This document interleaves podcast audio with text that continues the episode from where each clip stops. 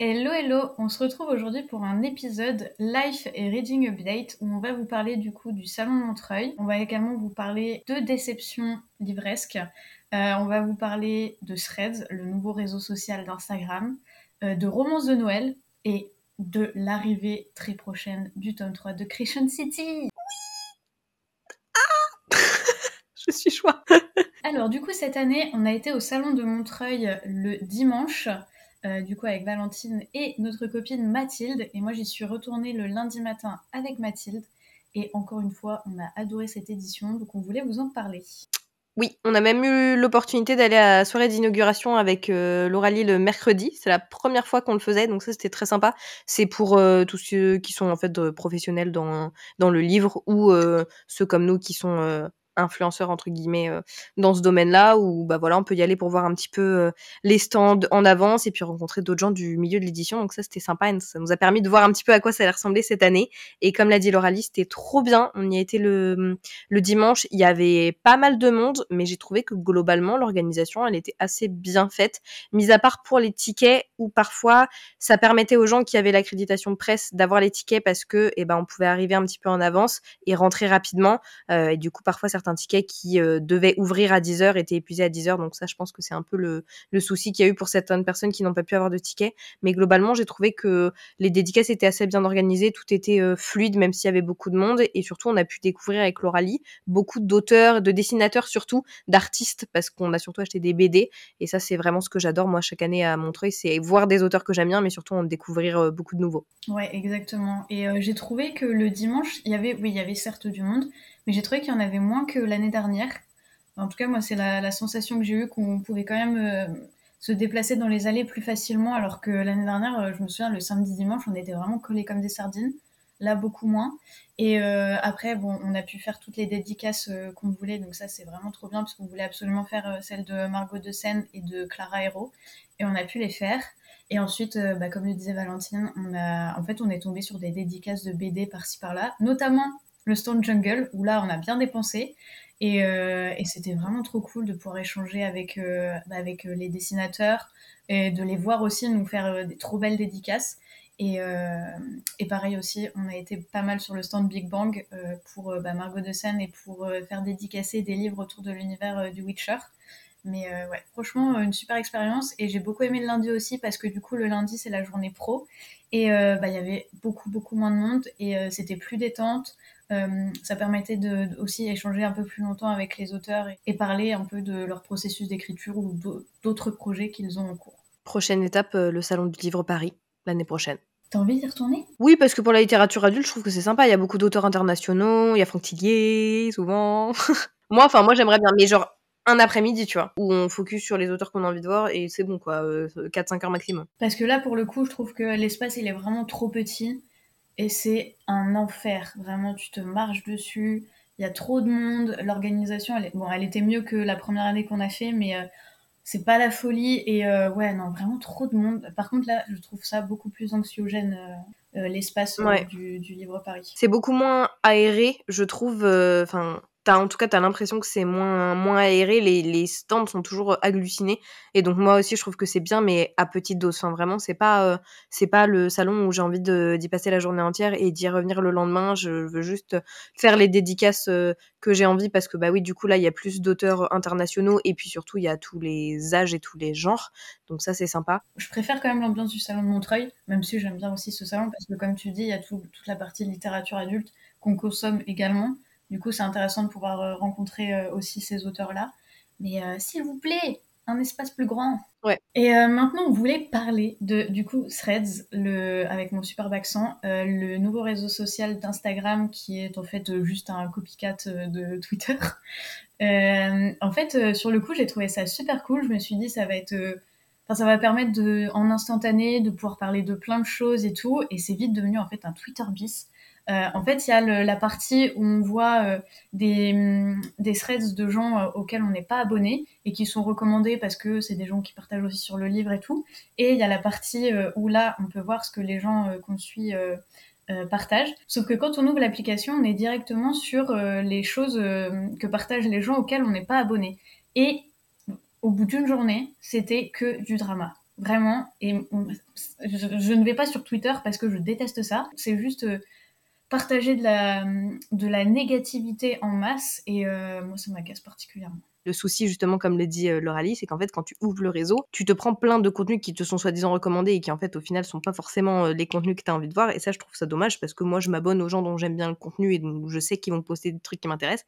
Et au final, en deux secondes, tout ce qu'on te met en avant, c'est là où ça part en live, quoi. Ben, c'est ça que toi, tu veux juste aller voir les updates, euh, lectures, les partages de livres, de machins, de, gens euh, que tu aimes suivre. Et non, en fait, t'es juste directement face à la négativité. C'est ça, c'est bien de pouvoir euh, s'ouvrir à d'autres contenus, mais quand ça devient juste du drama et des embrouilles à H24, c'est un peu relou, quoi. Je suis complètement d'accord avec toi. Bref, du coup, je ne sais pas si je vais garder longtemps cette application parce que en fait, dès que je l'ouvre, je la referme. Bah oui, c'est ça qui est con. Moi, j'y vais juste pour poster, en fait, mais du coup, je vois pas, j'ai même plus envie de regarder ce que les autres postent, ou alors je vais directement dans l'onglet euh, suivi.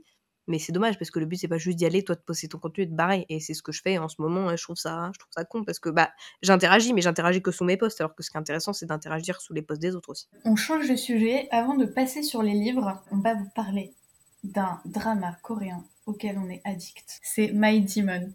Euh, alors moi j'ai toujours, enfin j'ai toujours regardé un peu au fil des années des dramas. Quand j'étais au collège-lycée, j'étais une grande fan euh, de, de dramas, euh, que ce soit euh, japonais, coréen, euh, chinois et tout. Puis après j'ai arrêté d'en regarder. Et, et, du coup, des dramas coréens, j'en ai regardé de façon sporadique au fil des années. Mais ma petite sœur a commencé à regarder et du coup je me suis remise à en, en voir davantage. Et, et là, Valentine a sauté le pas également en se lançant dans euh, le, drama qui, euh, qui fait un peu fureur en ce moment sur Netflix. Il faut dire que les dramas et moi, c'est pas une grande histoire d'amour parce que j'ai un, problème avec euh, la réalisation de dramas et euh, les jeux d'acteurs. C'est-à-dire que c'est beaucoup sur euh, des surimpressions, des ralentis toutes les trois secondes, des, des, le même plan que tu vas voir sous 28 angles différents. Les, enfin bref, c'est une réalisation qui de base ne, me, plaît pas. Les effets spéciaux, même si c'est une production Netflix, t'as l'impression qu'ils ont 8,50€ pour faire leurs effets spéciaux. Et puis voilà, j'avais ce truc de c'est très euh, prude. Bon, ça, c'est pas une critique, hein, c'est le genre de, des, des K-dramas. Alors, un peu moins aujourd'hui, j'ai l'impression. Mais c'est quand même très slow, slow burn romance et tout. Euh, moi, j'aime bien, mais c'est pas trop mon, délire ou, ce que je vais aller, euh, ce vers quoi je vais me diriger en premier. Donc, du coup, j'étais restée à l'écart des dramas et quand je voyais des extraits sur TikTok, ça me faisait plus rire qu'autre chose. Sauf que là, j'ai vu tout le monde en parler. Euh, Lauralie, elle était en mode, mais vraiment, c'est trop bien. Elle partageait plein de trucs. J'ai vu des edits. J'ai dit, bon, eh, si on a bien un que je dois tenter, c'est celui-ci. Alors, je vous avoue que les premières minutes, il y a eu beaucoup de, j'ai levé les yeux au ciel, je pouffais, bon, pas, pas parce que c'était drôle, mais parce que c'était un peu n'importe quoi dans les, les, effets spéciaux, et puis les trucs de oh là là, ça s'effleure, et ça y est, elle est rouge comme une tomate. Mais, euh, ben, au final, euh, j'ai enchaîné l'épisode 1, puis l'épisode 2, puis l'épisode 3, puis là, j'en suis à l'épisode 4, et il y a ce truc, comme les soap opéras, de tu sais que c'est pas super bien réalisé, mais en fait, c'est hyper addictif. et dans celui-ci, en plus, je trouve qu'il euh, il y a une super alchimie entre les personnages. Ils sont super bien habillés. Alors ça, c'est point annexe, mais ils sont super bien habillés et surtout, c'est super drôle.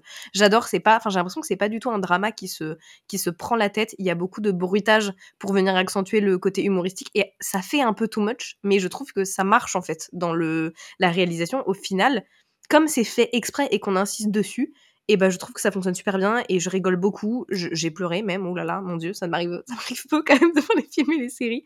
Donc euh, ouais, moi je suis, je suis convaincue, je suis happée et peut-être je viens de me lancer dans une nouvelle obsession. On va voir. On a déjà choisi le prochain qu'on allait regarder. Hein. Mais euh, en fait, je suis, moi je suis complètement d'accord avec Val et c'est pour ça que j'avais arrêté d'en regarder parce que plus tu vieillis, plus tu te rends compte de certaines choses qui sont un peu, un ridicules au niveau de la réalisation.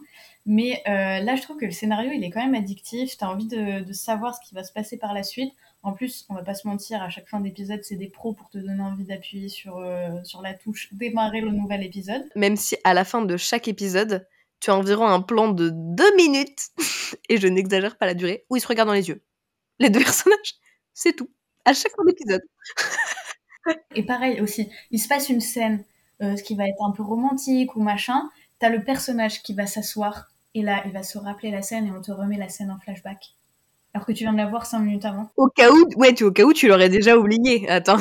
Bah ouais. Puis pareil, tu lances le nouvel épisode, on te remet les 4 minutes de fin du dernier épisode. Parce que au cas où, pareil, tu l'as oublié. Mais c'est vraiment, j'ai l'impression, justement, les codes, euh, les codes des soap opéra, en fait. Ouais. Et alors, franchement, le début de, ce drama, moi, les 20 premières minutes, je me suis dit, attends, mais on m'a menti, là, tous les édits sur TikTok, c'est quoi ce délire? Entre les effets spéciaux de merde avec les poissons, là. Non, mais franchement, cette scène, les poissons qui se mettent à sauter et l'autre, là, qui trace sa route vers le personnage, je me suis dit, mais qu'est-ce que c'est que ça? Mais euh, non, mais en vrai, Là, on rigole, machin, on, critique plein de trucs, mais c'est hyper addictif. Les acteurs, ils jouent bien. Franchement, les deux acteurs principaux, je trouve qu'ils jouent super bien. Comme dit Valentine, ils ont une bonne alchimie. Et on va peut-être vous parler un peu de, quoi ça parle. Du coup, on suit. Euh, alors, je vais pas m'aventurer à dire les prénoms parce que vraiment, euh, je sais que je vais euh, mal prononcer. On suit donc le personnage principal masculin qui est un démon depuis de nombreuses années et qui passe du coup des marchés avec les humains. Euh, pendant dix ans, il réalise leurs rêves, par exemple être une grande célébrité ou je ne sais quoi, et au bout de dix ans, il vient collecter leur âme et euh, ils partent en enfer. Et euh, sur son chemin va se présenter notre héroïne qui est en danger de mort puisque quelqu'un essaye de la tuer. Et alors qu'il va passer un marché avec elle, ses pouvoirs sont transmis à cette jeune femme et vont se retrouver liés. N'en dis pas plus. C'est très addictif. Voilà, c'est tout ce que, ce j'ai à dire. Alors maintenant, on va passer à la débâcle qui a été notre lecture euh, d'Iron Flame. Une lecture que nous attendions avec euh, grande impatience et euh, c'est du coup la suite de Force Wing de Rebecca Yaros. Et on avait vraiment beaucoup aimé le, tome 1. Alors, on, a toujours dit que la plume n'était pas exceptionnelle, ça on, s'en était bien rendu compte, mais l'intrigue était vraiment prenante, les personnages était attachant. Enfin, on, arrivait vraiment à, s'imprégner de l'univers et à apprécier euh, ce que, ce que l'autrice avait créé. Mais alors là, euh, dans Iron Flame. Ah, mais la débandade, ce livre, enfin, vraiment. Je pense qu'on toutes les deux, on pensait vraiment, bah, comme tu dis, vraiment aimer le, le tome 2 parce qu'on avait passé un bon moment avec, euh, avec le tome 1. Enfin, toutes les deux, on s'était dit, ok, on a vraiment trouvé une saga euh, de fantasy qu'on va beaucoup aimer. Et du coup, on est vraiment tombé de haut parce que, parce que ça fait, euh, ça fait bâcler. Enfin, le livre est sorti, est sorti quoi? C'est moins d'un an en fait après la parution du tome 1, et ça se sent en fait. Enfin, le livre, il n'a pas été, euh, il a pas été édité par un éditeur. Enfin, quand dis édité, c'est il y a, pas d'éditeur qui est passé sur le texte, quoi, pour euh, pour faire une relecture, faire des retours. Il y a, y a 200 pages de trop dans le bouquin. Il y a des incohérences dans l'intrigue. H24, la relation des personnages qui était quand même une relation euh, justement plutôt saine, basée sur la communication, ça devient tout l'inverse dans le tome 2, c'est hyper toxique, ils communiquent pas, la plume qui était bon, elle était elle était pas transcendante dans le tome 1 mais il y avait quelque chose de très prenant et bah là c'est vraiment c'est mal fait, c'est enfin ça part dans tous les sens, on a des personnages qui sont mentionnés dont on n'entend plus jamais parler en fait et je pas l'impression que ce soit fait exprès que ce soit dans le récit on vous le ramènera plus tard. Il y a des personnages qui sont hyper détestables depuis le début en un claquement de doigts on va dire oui non mais finalement euh, ils sont ils sont pas si méchants voilà. Et puis toi tu dois te dire ah oui ok bah finalement non c'est vrai pas si méchant que des trucs qui m'ont qui m'ont tendu dans ce livre comme dit Valentine il y a notamment un personnage qui arrive dans, dans ce tome et tu te dis oh, il va être important quand même parce que Enfin, je sais pas, il a quand même un rôle euh, dans cet univers euh, important. Il ne sert absolument à rien de tout le tome 2, donc pourquoi le faire arriver maintenant? Euh, Comme l'a dit Valentine également, l'intrigue, il y a plein de choses qui, ne sont pas cohérentes. la romance prend vraiment le pas là sur l'univers. Il y avait ce débat pour le tome 1, est-ce que c'était de la, de la romantaisie ou c'était plus de la fantaisie avec une touche de romance? Ah là, il n'y a pas de question. C'est de la romance avec une petite touche de fantaisie. Les personnages qu'on apprenait à découvrir dans le tome 1, là, en fait, ils servent à rien. Ils sont juste là autour de, des deux personnages principaux et voilà, inutile. Euh, les dragons, bah alors, euh, ce qui était absolument génial dans le tome 1 avec les dragons, là, sans plus. Ça a été une énorme déception et euh, je pense pas que je lirai la suite de mon côté parce que Enfin, vraiment, ça m'a semblé interminable cette lecture. 200 euh, pages de trop, que non merci pour la suite. Ouais, moi je, pense que j'aviserai au moment de la sortie. Parce que si elle est capable de nous faire un tome 3 à la hauteur de Force Wing, j'aurais envie de le lire. Si c'est à la hauteur de Iron Flame, euh, non merci. Et autre, euh, autre déception, j'ai terminé hier le tome 2 de Light Lark, donc Nightbane de Alex Astor. Pareil, encore une fois, syndrome du tome 2, j'en sais rien, mais, mais c'est décevant. Enfin, la, construction de l'univers qui était intéressante avec. Enfin, intéressante. Ce que j'aimais bien, c'était le concept des euh, malédictions dans le tome 1, et on avait envie d'en apprendre plus dans, enfin, sur l'univers en général dans le tome 2. Je trouve que c'est pas très bien fait. la romance, hein, le triangle amoureux. moi, ça m'a, énervé en fait dans, dans, ce, dans ce tome 2. Et en plus, il y a un truc qui m'énerve. Alors, que le mec soit grumpy, ça ne me dérange pas. Si c'est un abominable personnage avec tout le monde, j'ai envie de dire c'est pas parce qu'il est sympa avec l'héroïne que je vais bien aimer si le mec il est juste odieux. Et alors, euh, ça c'est, je vous spoil pas ce que c'est, mais le, les plot twists de fin, je me suis dit, mais j'ai jamais vu un truc aussi light comme plot twist. En mode, tu te dis tout ça pour ça. Genre vraiment, ça n'a ça n'a aucun sens. Et le personnage de Isla qui, euh, euh, bon, c'était déjà un peu énervant, mais elle avait ce truc de, on la voyait apprendre au fur et à mesure dans le tome 1, qui a toujours été impulsive et tout avec euh, ses émotions. Et à la fin du tome 1, elle se dit, ouais, je suis vraiment impulsive avec mes émotions, faut que j'apprenne à les contrôler. Et du coup, dans le tome 2, elle est consciente qu'elle est trop impulsive avec ses émotions. Qu'est-ce qu'elle continue de faire? Tout n'importe quoi avec ses émotions. Sinon, c'est pas drôle. Mais elle répète constamment. Oui, mais moi vraiment, j'arrive pas à contrôler mes émotions. Bah, apprends mademoiselle, plutôt que de te plaindre à 24 que tu les contrôles pas. C'est juste énervant et frustrant. Du coup, c'était que de la frustration, euh, ce tome 2.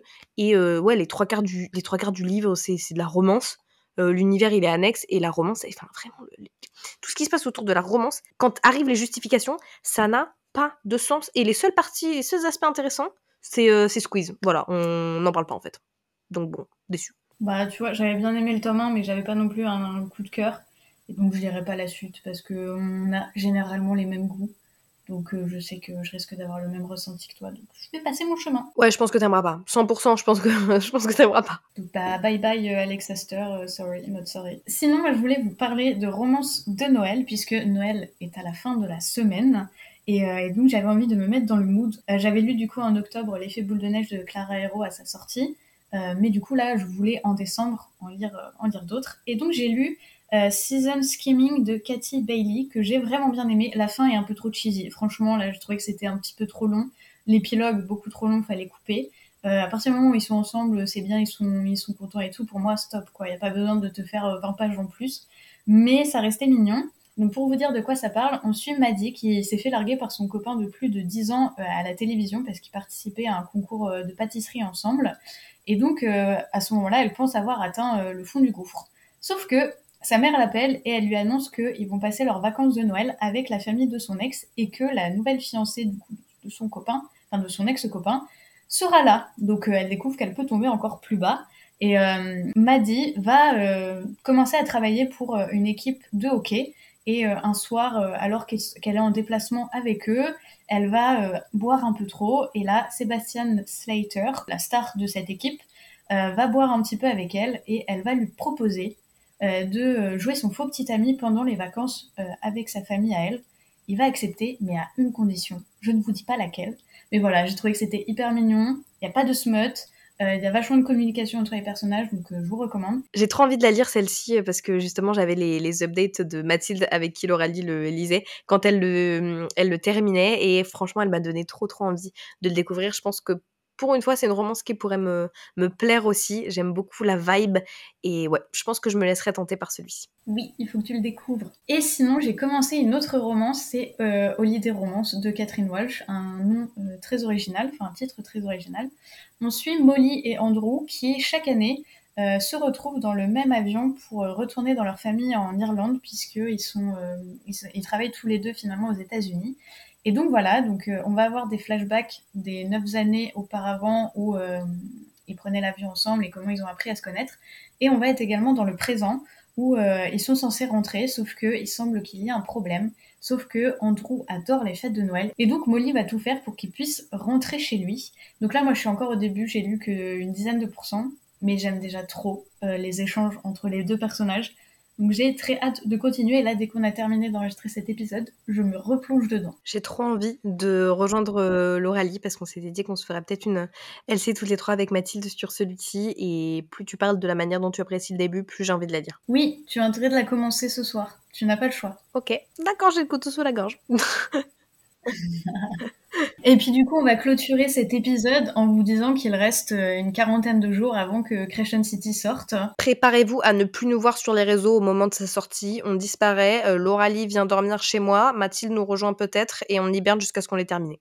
Voilà. Et après, on va pleurer parce que en 24 heures, on l'aura terminé et qu'on sera au bout de notre vie et qu'il faudra attendre encore un an, un an et demi avant un prochain livre. Oui, mais ensuite, moi, pour tenir, je me fais euh, des relectures en graphique audio des livres et ils vont commencer à sortir of Glass en graphique audio, donc ça va me permettre de tenir. Et voilà, on espère que cet épisode vous aura plu. Et puis sur ce, nous, on retourne à nos lectures et on vous dit à l'année prochaine. Ciao, ciao. Ciao, bonne fête et à l'année prochaine.